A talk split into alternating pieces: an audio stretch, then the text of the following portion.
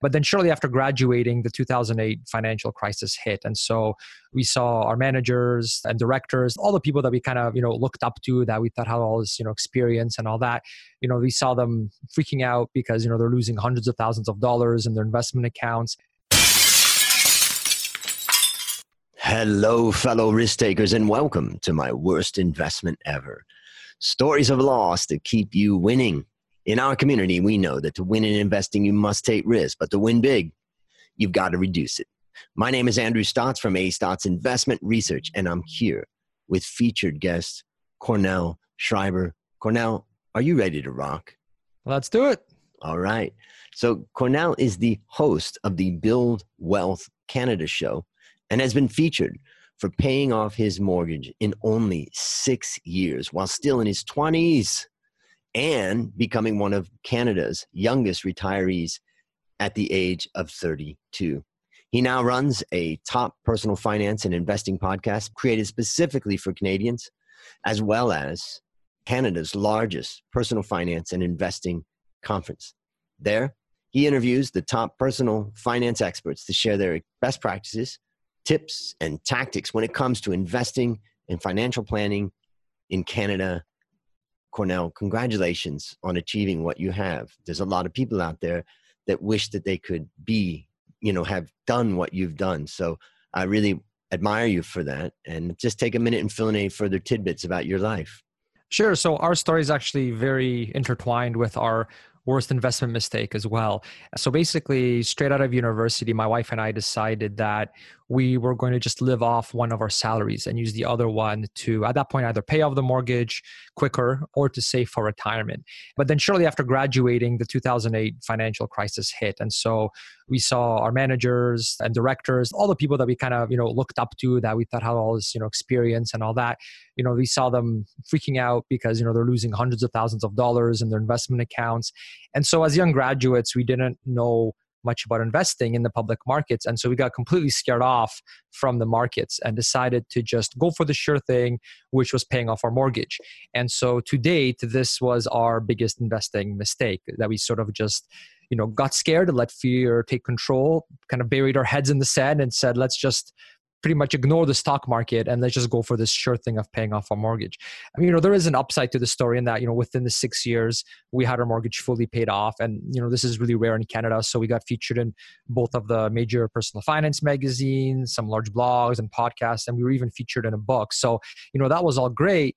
But despite that nice milestone, it didn't take long for me to realize that we were actually now totally behind on saving for retirement. We had the mortgage paid off, but what about retirement? What about learning how to invest? And I couldn't really put off learning how to invest anymore, right? Because the money was still coming in. We were dual income. We were still saving over 50% of our income at that point.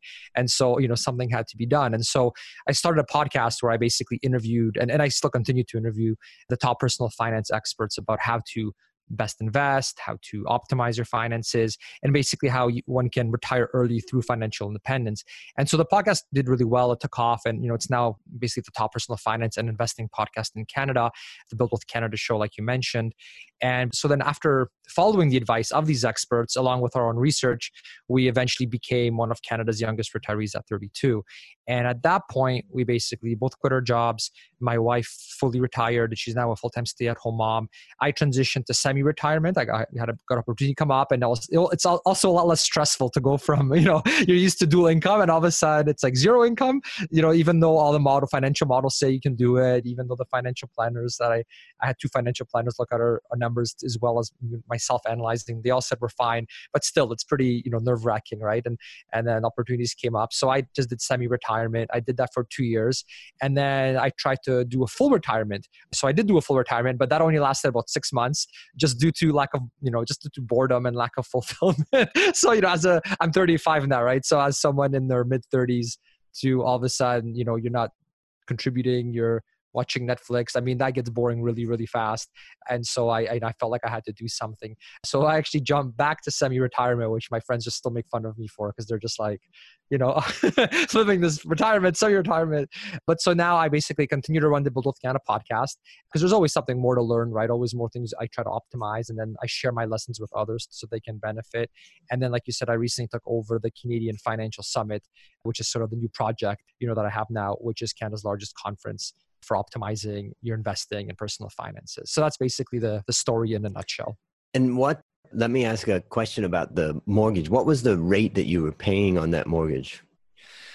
Oh, I don't remember. It was this was a while ago now, but it, I mean, it was yeah. I don't remember the exact amount, but I mean, it was variable. You know, I shopped around a lot, so it was kind of the lowest variable rate we could get at the time. Got it. Uh, so we sort of took on that interest rate risk of maybe it going up, and we just pumped as much money as we could into it I made sure that the prepayment privileges were very, very generous. So we were able to just, you know, put a lot into it, you know, but yeah, I mean, mortgage rates are at historical lows, right? At least, you know, here in Canada, they were low then, uh, you know, as well. They're low now. And so that's kind of one thing that we were fortunate about. So how would you list or what are the lessons that you learned from this? Yeah. So, I mean, the, I would say a, a big mistake, the, the mistake really was that what we should have done is when that financial crisis hit, I mean, you know, it hit bottom eventually. That was a really good time to actually invest, and that's when I should have. Like right now, I'm a full blown, you know, DIY index investor, and that's what I should have focused on and on that instead, right? Because we would have still had the capital appreciation through the property, but we could have been investing and we could have rode that, you know, the market recovery all the way up, right? We were putting in a lot of money into the mortgage. We could have put that in the markets instead and would have gotten a much higher return while still enjoying the appreciation of the house. So that was, you know, the really, really big lesson was that we let, or, you know, it was primarily me. I mean, I let fear drive my decision instead of learning more about it I just kind of went for that safe and secure thing, even though that was financially not the most optimum thing. And I mean, we would have become financially independent quicker if I invested that money instead, because as you know, the market did very, very well, mm. you know, and our net worth would have been noticeably higher as well. So I am kicking myself for that sort of now, you know, but things still worked out in the end. So it's not this doom and gloom yep. story. But I think there's an important lesson there about letting fear drive decisions and kind of seeking this just safety and security at all costs because the opportunity cost can actually be very high. Got it. So let me talk about like what I got from that. There's some interesting things that it makes me think about. The first thing is that, you know, when we think about business, let's just talk about business for a moment. What is the job of business? The job of business is to raise money either through equity investors or through borrowing money, let's say from the banks and we can look at the average cost of that money and let's just say that it costs 15% to raise that money.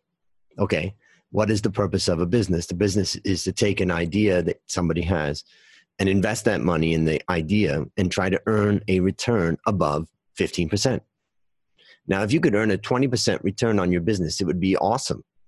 You would be earning a 20% return on your business and the cost of money that you've raised in your business is 15%, you're creating value of that 5%. Now, of course, if you could bring your 15% down to 10%, now if nothing changes on your investment side, you're now earning 20% and your cost of money is 10%. And so that's pretty amazing. Now you've gained, you know, a 10% value added, the value creation that you've got. Well, investing in the stock market and handling our own personal finances is no different. If you go to a, a credit card and you borrow money at 15% and you invest it at 10%, you're destroying 5% of value. But if you could go out today and borrow money at 5% and invest it at just 10%, you'd be creating 5% in value. I think part of what the lesson that, that we're reminded of is that governments, banks, and others do a lot to try to make sure that mortgage lending is a very low cost form of funding for an individual. And right now it's at you know ultra low levels. And so what we must say is that generally debt is bad but super low levels of debt could be actually very beneficial because you could borrow that money rather than buying that house with cash use the cash that you have to invest in other things. And so I think the lesson really is what's your cost of money and what is your return on that money and thinking of course not in a one year time frame but over a 5 or a 10 year time frame. And what you've explained through your story is that it's probably worth it to get that money at a low cost and keep that money in your overall mix of funding and then use other money that you have to invest in the market.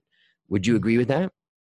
Yeah, yeah, no, for sure. I mean, in our case, we the definitely the rates that we were getting on the mortgage was a historical lows, like I said, and so the the percentage by paying it off, it's like we're getting this guaranteed rate of return, but it's very, very low, right? Because we're not, you know, we're decreasing our debt.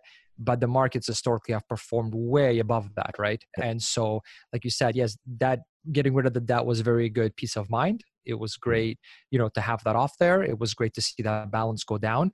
But then you also have to think of the opportunity cost right? Of okay well i could have instead put that money in the markets and it would have grown it would have far you know exceeded what that interest payments were that I was paying, and so it would have you know would have been a much better deal to do that. Yeah, so I, I think you, yeah I think you explained it really well how there is this sort of opportunity where you can get money really cheaply to borrow and you can invest at a higher rate. I mean that can financially that is the better option, right? Unfortunately, there's that whole emotional component that can come into play too, right? And so that's my second takeaway is that after interviewing so many people, I've come up with six common mistakes that people make. And the third most common mistake is they were driven by emotion or flawed thinking. And, you right. know, this is a, a great example for the listeners to understand how emotion and also flawed thinking about it. Now, the other thing, of course, sometimes our biggest strength becomes our weakness and our weakness becomes our strength. In other words, if you hadn't have paid off that mortgage, you may not have gotten all the opportunities that you've gotten because of the press you got from doing it. But also if you had if you had not paid off that mortgage it's very possible that because you were potentially at that time driven by emotion and flawed thinking that you may not have actually put the money in the market at that time because you would have read the newspapers you would have thought oh it could get worse. A lot of people feel as though they could have or would have invested in the market. But in fact, at the bottom of the market is the hardest time to invest. Right. So that's just another that's a good angle. point. That's a good point. Yeah. That's right. Because now I can sort of speculate as, oh, here's what I would have done back then. But I mean, who knows, right? I was fresh out of university, right? I was, you know, you're right. There is that whole other component where once I got into it, maybe I would have done you know not not the best thing maybe i would have started you know speculating in stocks and doing mm-hmm. it wrong instead of just index investing for example or something like that yep. so and this is uh, yeah a good example of hindsight bias one of the many sure, true. biases that we look back and we think yeah if i had done this i would have done that but in fact you know that's all hindsight is 2020 as we say all right well mm-hmm. based upon what you've learned from this story and i know you've been learning a lot more what one action would you recommend our listeners take to avoid suffering that same fate? They're sitting there debating about their mortgage loan and what they should do and all of that stuff. You've already been through it. What one action would you recommend that they do? Sure. So, I mean, you know, in our case, it was sort of that mortgage versus investing dilemma, right? And that was a mistake. But I think it translates to other things as well. So, while we had that mortgage issue, the problem that I see a lot of people going with right now is we kind of took the easy way out, right? Instead of learning about the markets, instead of figuring out how to do it, let's just pay off the mortgage. It's easier, it's simple, let's do that. These days, I see a lot of people not even consider becoming do-it-yourself investors. Like I said, I'm a do-it-yourself index investor, and you know they might just think this is too complicated. I didn't go to business school. I'm not going to do it, and so they just hand money over to a professional, and I'll put that sort of in air quotes, right? Mm-hmm. That they just trust to take care of everything, right? So it's the same kind of thing where you're just like i'm to keep doing this. I'm not to learn much about it. I'm just to put it in. That person will take care of everything. You know but really i don't know you know in the us i'm not sure what your how high your fees are but we have some of the highest fees in canada when it comes to you know mutual funds for example. And so the costs for canadian can easily be in the hundreds of thousands of dollars over the course of their lifetime just because these fees are so high. And so you know if there's one takeaway i have for the listeners is sort of don't take this fear approach. Don't take this ignorance is bliss approach. Instead, I would say I would encourage you to at least learn about do yourself investing, especially do yourself index investing. See if maybe that is something that you can do because I really truly believe a lot of people can. And you know, even if it takes you, let's say, a week to learn the fundamentals so that you can learn it yourself, it's easier now to do more than ever. And I don't sell investments, right? So I don't have any like you know horse in the race of you know trying to sell business but just you know you could like if it's said the savings can be in the hundreds of thousands of dollars depending on how much you invest. If you spend a week learning how to do it i mean that's the highest you'll get paid on a per hour basis probably in your life right? So it is worth doing. So don't just take this easy way out of i'm going to give this money to a professional that my parents recommended or that my coworker is using and then just put blinders on and let them deal with it because you could be paying those really high fees. So i would say you know you don't have to be some professional you know elite stock trader or anything like that but you know you do want to look into this i think for sure and i wrote a book for that Mm, and oh, yeah? I wrote it for my five nieces because none of them I knew, you know, I could see that they weren't necessarily interested in finance and investing, but I also knew that they had to figure out how to start building their wealth. And so at age 18, I gave each of them $3,000 and the content of this book, which at that time was, you know, a lot of notes and slides and charts and graphs that I tried to explain to them. And they were like, what? Uncle Andrew? I don't understand. But what they did understand is opening up an account, putting the money in, and starting to invest it. And they, you know, had that. And so I wrote wrote a book called How to Start Building Your Wealth Investing in the Stock Market. And it really is do it yourself. And the objective really was to help them figure out how to navigate and how to take my nearly three decades of experience in the institutional finance market and bring it down to as simple as I could possibly make it. So I'm I'm all behind what you're saying about do it yourself for the people that are willing to put in just a little bit of time between my book and many others that are out there. There are some great books that can really just step you through. And you know, some people may listen and they'd be shocked to hear what you said. Well, you'd have to put aside about a week of study. And I was thinking, some people are going like, "What?" but on the other hand, I would argue that actually it has become much more simple and in the world of finance, it's different from many other worlds where, you know, the more you know doesn't necessarily mean that you're going to do better with it. So what's critical is understanding the foundations and then that's right to, you know, get started in a small way and you'll learn a lot in a very short amount of time. That's right. I mean, yeah, I mean, there's the reason I say a week, I mean, there's obviously more, you know, to learn than that, but there are products out there now where you can just get those bases covered in a week of learning.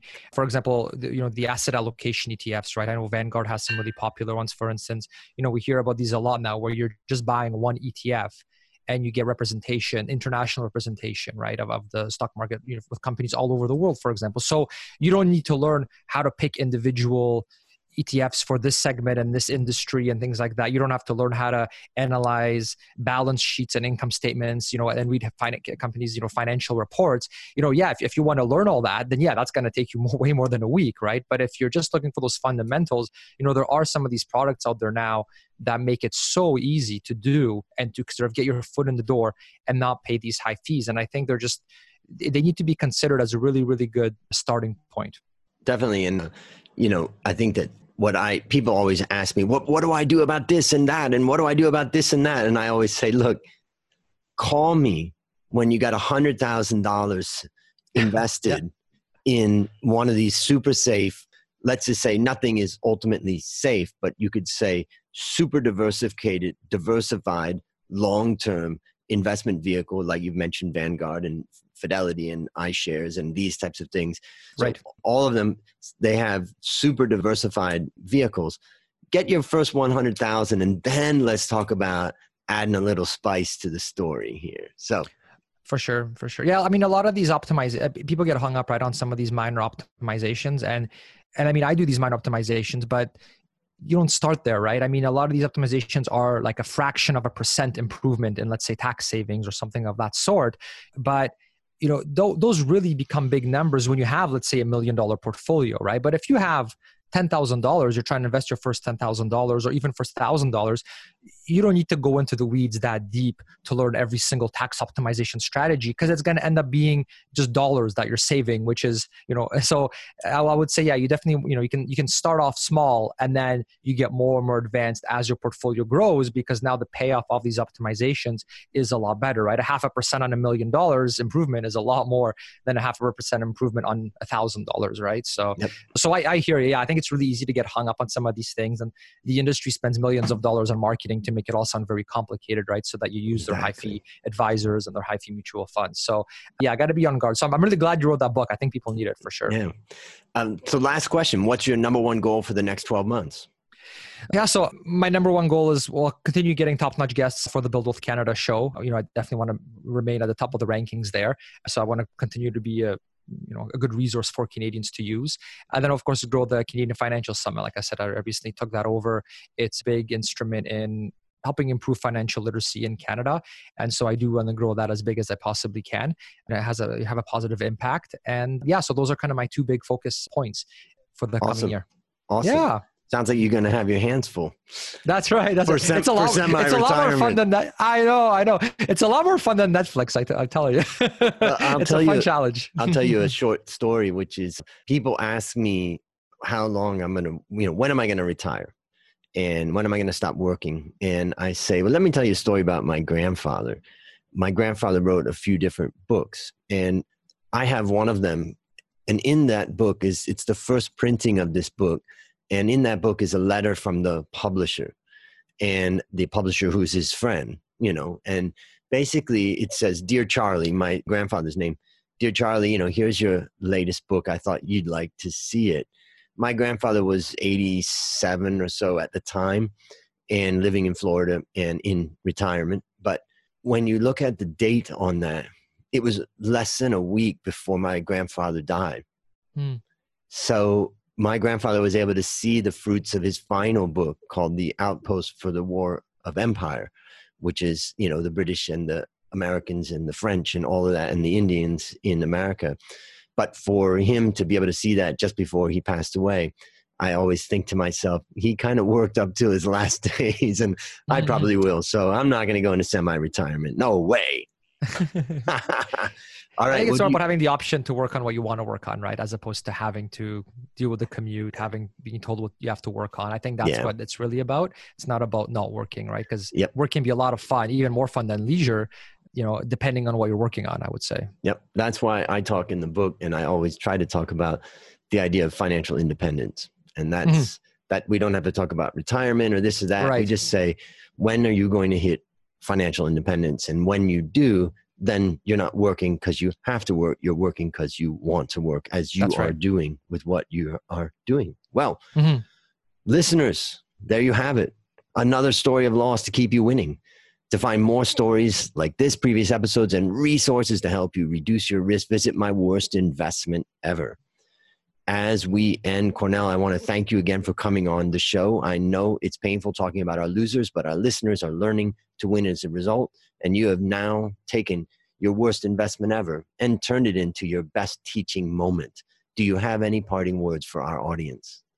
Sure, thanks. Yeah. So we already talked about considering do it yourself investing. One other piece I would add is to start using maybe a fee for service financial plan or at least look into how your current advisor or financial planner is compensated because that's another very common trap i see people fall into where they feel that they're getting free advice or they feel like they're not really you know that they're all taken care of but really that person could be getting a really hefty commission for recommending you certain products, right? And so you really want to start peeling back the onion and seeing, okay, how are they actually being compensated? If I'm not paying them directly, like I do a lawyer or an accountant, then they're getting paid in another way.